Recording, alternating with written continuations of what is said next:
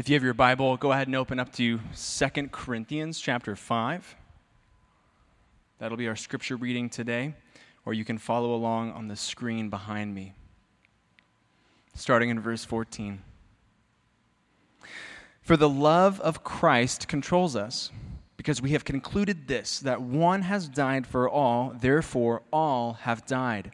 And he died for all, that those who live might no longer live for themselves, but for him who for their sake died and was raised. From now on, therefore, we regard no one according to the flesh. Even though we once regarded Christ according to the flesh, we regard him thus no longer. Therefore, if anyone is in Christ, he is a new creation. The old has passed away. Behold, the new has come. All this is from God, who through Christ reconciled us to himself and gave us the ministry of reconciliation. That is, in Christ, God was reconciling the world to himself, not counting their trespasses against them, and entrusting to us the message of reconciliation.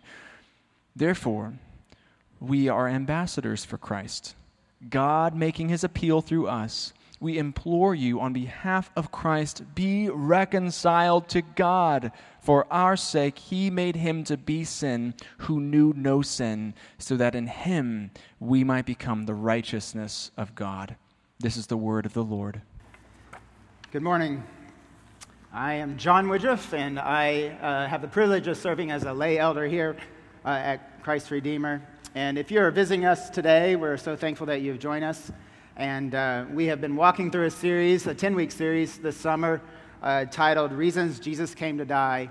And today, I get to talk with us and discuss Jesus came to die to reconcile us to God and to others. And so if you haven't already, open your Bibles to 2 Corinthians 5, and we'll be in verses 14 through 21.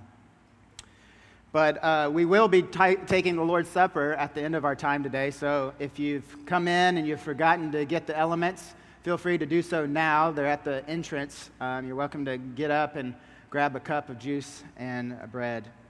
Let me pray, and then we'll dive straight in.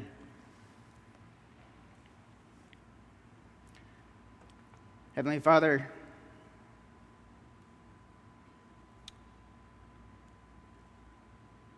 you are so good to us that you have called us unto you through Christ. Lord, you love us even when we are enemies to you. Lord, I pray for this time as we sit under your word that we would be moved in our hearts to know your love and to love others well. Lord, we confess that we do not do that well. Lord, I pray today that whatever I have to say is not from me, but is from you. Lord, set me aside. May I only be a representation of you. In Jesus' name, amen. As you can tell, I cry a lot, so bear with me. You can look in your gathering guide. Today, I have put a diagram of our passage on the top of your gathering guide. And if you look at it, it looks like a mountain, or at least that's what I hope it to look like. And verse 18 through 19 I have at the top is the apex of this passage. This is the mountain summit, if you will. And these two verses are actually the crux of Paul's letter to Corinthians and the Corinthian church. And verse 16 through 17 and verse 20 are parallel passages, and they're on the ascent and the descent. And verse 14 through 15 and verse 21 are parallel in the foundation and the starting point of our climb to the summit. So we will spend most of our time today at the top, at the summit, and taking in the view from there, which is verse 18 through 19. But it's also important for us to understand the route to the top, and then what is the starting point that we start this hike from. And we'll do this by actually walking down from the top of the mountain to the foundation. So let me start by reading again verse 18 through 19, and then we'll begin walking down. Verse 18, all this is from God, who through Christ reconciled us to himself and gave us the ministry of reconciliation. That is, in In Christ, God was reconciling the world to himself, not counting their trespasses against them, and entrusting to us the message of reconciliation. So look at this verse 18. There's a short phrase that begins this here. It says, all this is from God. What is Paul referring to when he says all this? Well, he's referring to all that's before that, all the way up to verse 14. I'll read that for us and see if you can see what all this is referencing. Verse 14, for the love of Christ controls us, because we have concluded this, that one has died for all, therefore all have died, and he died for all. And those who live might no longer live for themselves, but for him, for their sake died and was raised. From now on, therefore, we regard no one according to the flesh, even though we once regarded Christ according to the flesh, we regard him thus no longer. Therefore, if anyone is in Christ, he is a new creation. The old has passed away. Behold, the new has come. So all this in verse 18 is referring to being a new creation in verse 17. But it's not just the new creation. It's all the other things that encompasses being a new creation. That is, the old has passed away, not regarding people according to flesh. That's us seeing them as spiritual beings, not just their external, what they look like externally. And we see with new eyes people in a different way. A new creation also is living for Christ and not ourselves. In new creation is Christ's life and death for you and me. And it's Christ's love for you and me. And simply being in Christ himself is a new creation. So it's important to see where all this comes from. Go back to verse 18, and Paul tells us, all this is from God. God gives us life and new life. God gives us new eyes to see. God comes through Christ to us as enemies. We must understand that God is the one at work here. He is the one that does all things. We cannot do anything. We cannot be in right standing with him as enemies of him. He is holy, we are not. We cannot bring life from death. He supplies all. Look at verse 18 through 21, and Paul saturates this verses with God's action. God is doing everything. Verse 18, all is from God. Verse 19, God through Christ reconciled us to himself. God gave us the ministry of reconciliation. God reconciled the world to himself. God entrusted us with the ministry of reconciliation. Verse 20, God makes his appeal through us. Verse 21, God made Christ sin who knew no sin. So we must understand and have God at our starting point. And he is the one that makes us a new creation. For us to rightly understand reconciliation and be ministers of reconciliation, we must first know that it's God who is acting, and he is the starting point. So how does God, you might be asking, how does God make us a new creation?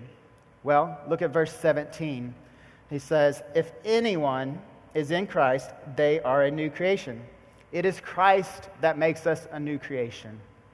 Christ came from God from the Father to earth in the flesh, and that's told to us in verse 16. Christ, who knew no sin, became sin, verse 21, and died and rose from the dead to life and returned to the Father. So if anyone believes and receives Christ, then we will be a new creation, and we will never pass away. We will live forever with him. So my question to you this morning, are you a new creation in Christ? Do you believe in Christ's life and death and his forgiveness of sins for you? If you're unsure, Paul gives us a marker of what new creation is in verse 15. To be a new creation, that is, if you are in Christ, you no longer live for yourself. So that is a marker of a new creation. We no longer live for ourselves. We live for Christ who died for us and gave us new life. Romans 8, 5 through 11 is very clear on this marker and what it means to be a new creation. You can turn there if you want to, but I'll just read it for us. Verse 5, Romans 8, starting at verse 5. For those who live according to the flesh set their minds on the things of flesh, but those who live according to the Spirit set the minds on the things of the Spirit. For to set the mind on the flesh is death, but to set the mind on the Spirit is life. For the mind that is set on the flesh is hostile to God. Remember that little phrase, hostile to God. For it does not submit to God's law. Indeed, it cannot. Those who are in the flesh cannot please God. So these verses is the difference between the old self and the new creation. Verse 9, you, however, are not in the flesh, but in the Spirit, if in fact the Spirit of God dwells in you. New creation. Anyone who does not have the Spirit of Christ does not belong to him. But if Christ is in you, although the body is dead because of sin, the Spirit is life because of righteousness. If the Spirit of him who raised Jesus from the dead dwells in you, he who raised Christ Jesus from the dead will also give life to your mortal bodies through his Spirit who dwells in you. So the marker of being a new creation is the Spirit living in you. You are in Christ. Your mind and life is focused solely on him and the things of the Spirit. What is your life and mind focused on? Are you focused on living according to yourself? Do you protect yourself when someone hurts you or has something against you?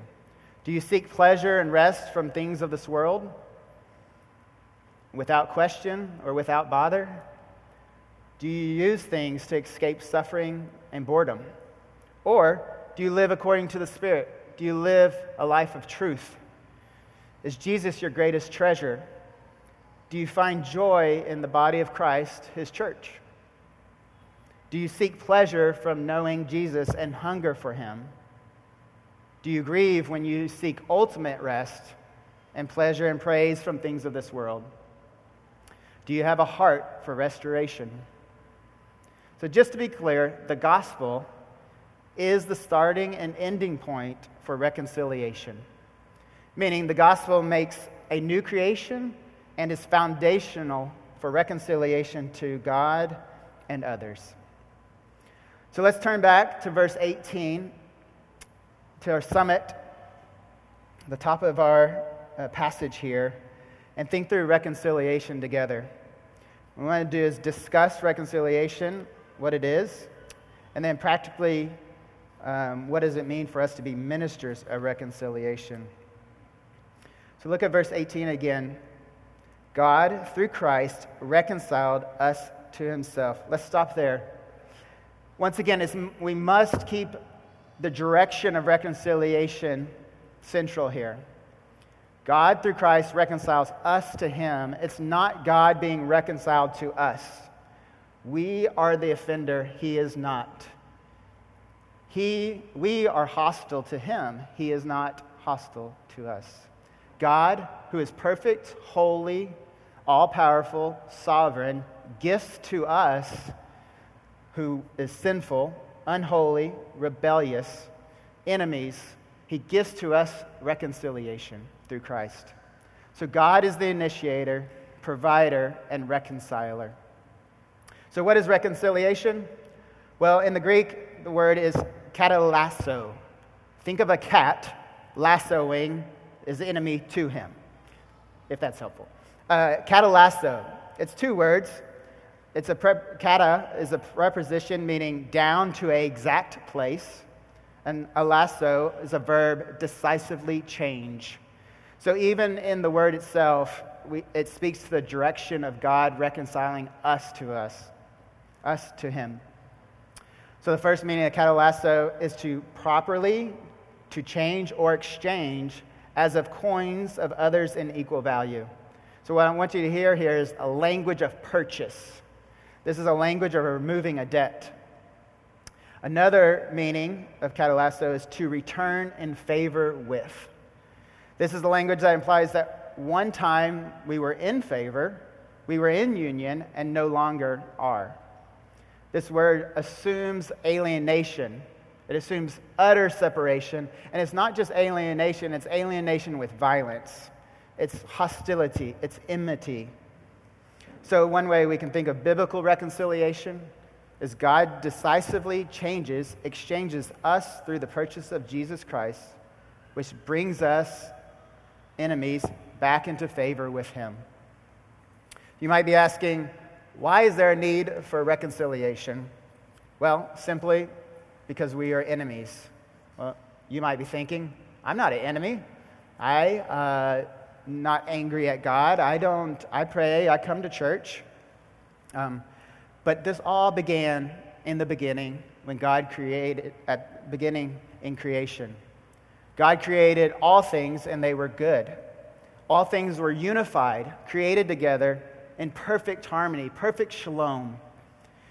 And they were all in favor with each other and with God. Everything, heavens and earth, land and water, day and night, vegetation and animals, man and woman, humans and God.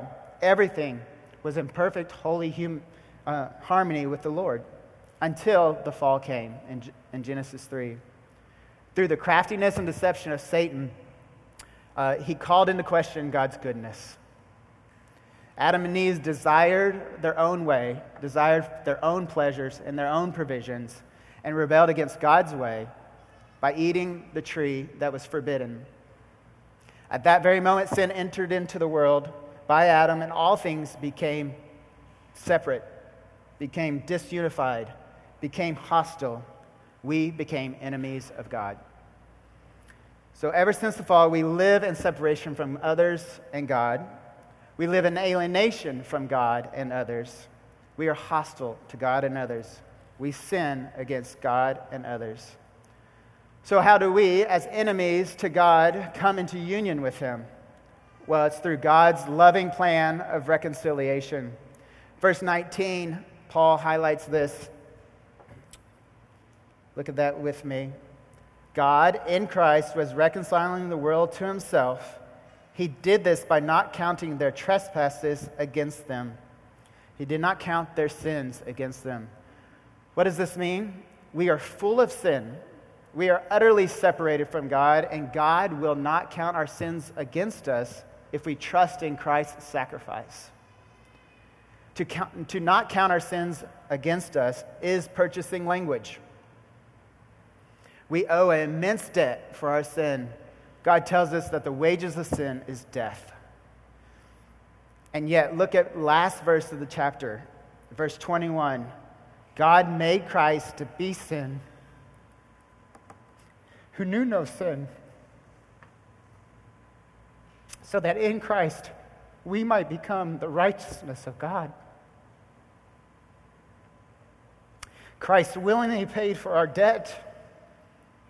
He wiped it by dying on the cross in our place. He's offered forgiveness. He became sin for us. If we accept Christ as our substitute, we have no debt any longer, past, present, or future. We are reconciled to him.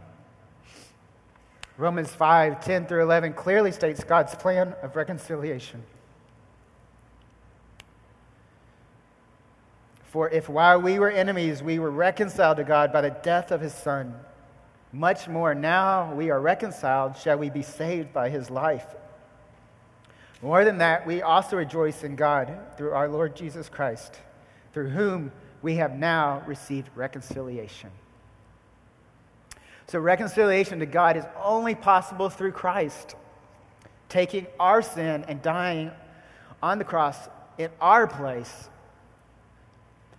which makes us children of God, and not enemies of him. So let's now turn to the ministry of reconciliation through Christ. Look at the end of verse 18. It says, and he gave us the ministry, he being God, gave us the ministry of reconciliation. Look at the end of 19. He says, God entrusted to us the message of reconciliation. Verse 20 says, therefore, we are ambassadors for Christ, God making his appeal through us. So Christ and the gospel are made known to others when we offer reconciliation to others. As believers, reconciliation is not an option. It is our purpose, it is our ministry, and it has been given to us. So as ambassadors of Christ, this is a picture of both the ministry and the message of reconciliation. Ambassador represents, if we're ambassadors of Christ, we represent Christ.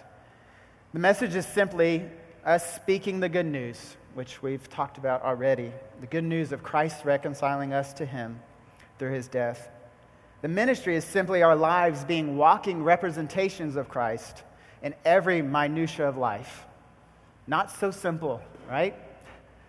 It's only possible. We can only do this by the Spirit dwelling in us. So question for you, believer, is your life a life of reconciliation? Do you speak the gospel to your family, to your friends, to your coworkers, to everyone? Also, does your conduct, does your behavior present the gospel? Are you actively reconciling with others and as Christ did with us? To reconcile to others begins at the heart. The heart position is what moves us into practical ministering of reconciliation. So what I want to do now is give us 4 heart positions that I believe are identifiers or characteristics of a biblical reconciler. And do this by looking at Christ. And then I'll give you 3 practical steps of reconciliation. But let's first start in the 4 heart positions. The first position is a heart of sacrificial love. Reconciliation is a giving away of self to another out of love for them. 1 John 4:10 says, "This is love, not that we love God, but that he loved us and sent his Son as an atoning sacrifice for our sins." 1 Corinthians 13, 4 through 8 tells us what love is. Love is patient and kind. Love does not envy or boast. It is not arrogant or rude. It does not insist on its own way. It is not irritable or resentful. It does not rejoice at wrongdoing, but rejoices with truth. Love bears all things, believes all things, hopes all things, endures all things. Love never ends. Notice in this list about love how other-centered that is. From the start to the beginning, the start to the end, it's other-centered. The second position of a biblical reconcile, position of our hearts, should be a heart of humility, heart that is humble. Christ humbled himself. Philippians 2, 5 through 8 says, "Have this mind among yourselves, which is yours in Christ Jesus, who, though he was in the form of God, did not count equality with God a thing to be grasped, but emptied himself by taking the form of a servant, being born in the likeness of men, and being found in human form, he humbled himself by becoming obedient to the point of death, even death on a cross." A humble heart is also a heart that is not shocked that we have hurt somebody or that someone is hurt by us. If you are shocked when someone comes to you that has something against you or tells you you have hurt them, if you're shocked, that's actually pride, which often leads to self-protection, a response of self-protection, defensiveness, dismissal, a variety of different ways of self-protecting. But the humble heart responds with a heart of curiosity and receptivity. Tell me more. It also is a heart that grieves that someone else is hurt, grieves that we might have caused that heartache. That is a humble heart. Christ was not shocked by our sin. He was grieved over our sins, and yet offered forgiveness through a relationship with him. We must remember that the more intimate a relationship is, the deeper it is, the longer you have a relationship with someone, the more likely for conflict and hurt to happen. We are broken people, breaking other people. Yet with a humble heart, this gives us more possibilities for reconciliation. It gives us more possibilities for the gospel to be lived out and seen and to be received. Third, a heart position. The third heart position is a heart aware of sin.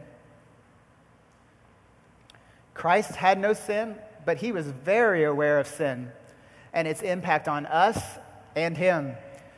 This is why he even prayed to the Father before he went to the cross, and he asked for the cup to pass over. He knew what sin was about. It was about death. Though Christ was very aware of his purpose and his impact on the world, he knew that he was victorious and stronger than sin. And this is why he lovingly and willingly died in our place. So are you aware of your sin? Are you aware you're a sinner? And not just that you sin, but are you aware of the specific damage done to another or that you have received from the other? If you do not leave a conversation considering your impact on that conversation, then we all have room to grow in our awareness. When I say impact, I don't just mean a negative impact, but I also mean your ability to bless another.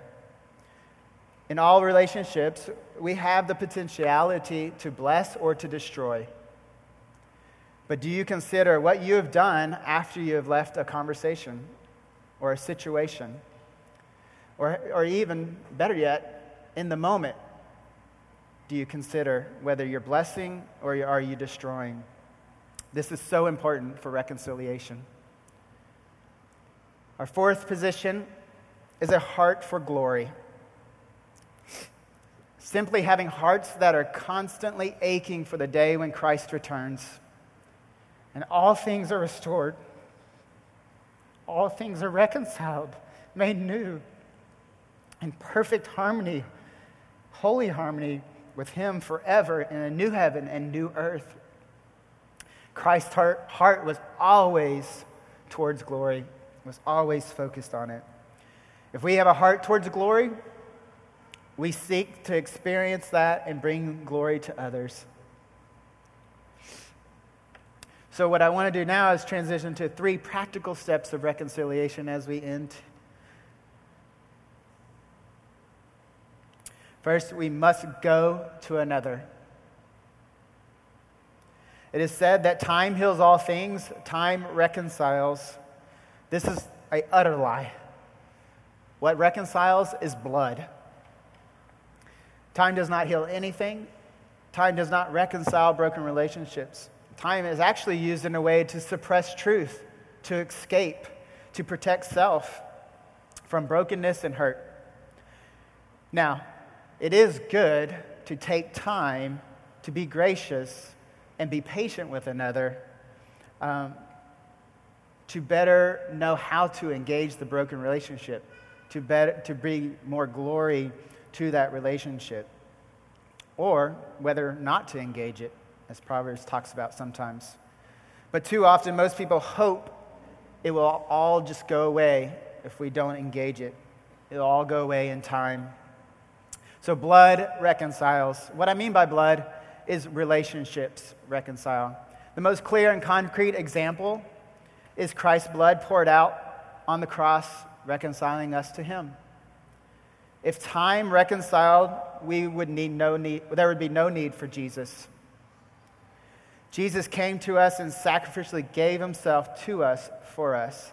Blood was spilt, and we are reconciled. So what does this mean for us in our earthly relationships? We must be willing to engage and give ourselves to our broken relationships, no matter how small or how big, which at times might actually feel like more blood being spilt, more difficult at times. Matthew 5:23-24, Christ tells us to go to the brother or sister that has something against us and reconcile first before bringing your gifts to the altar.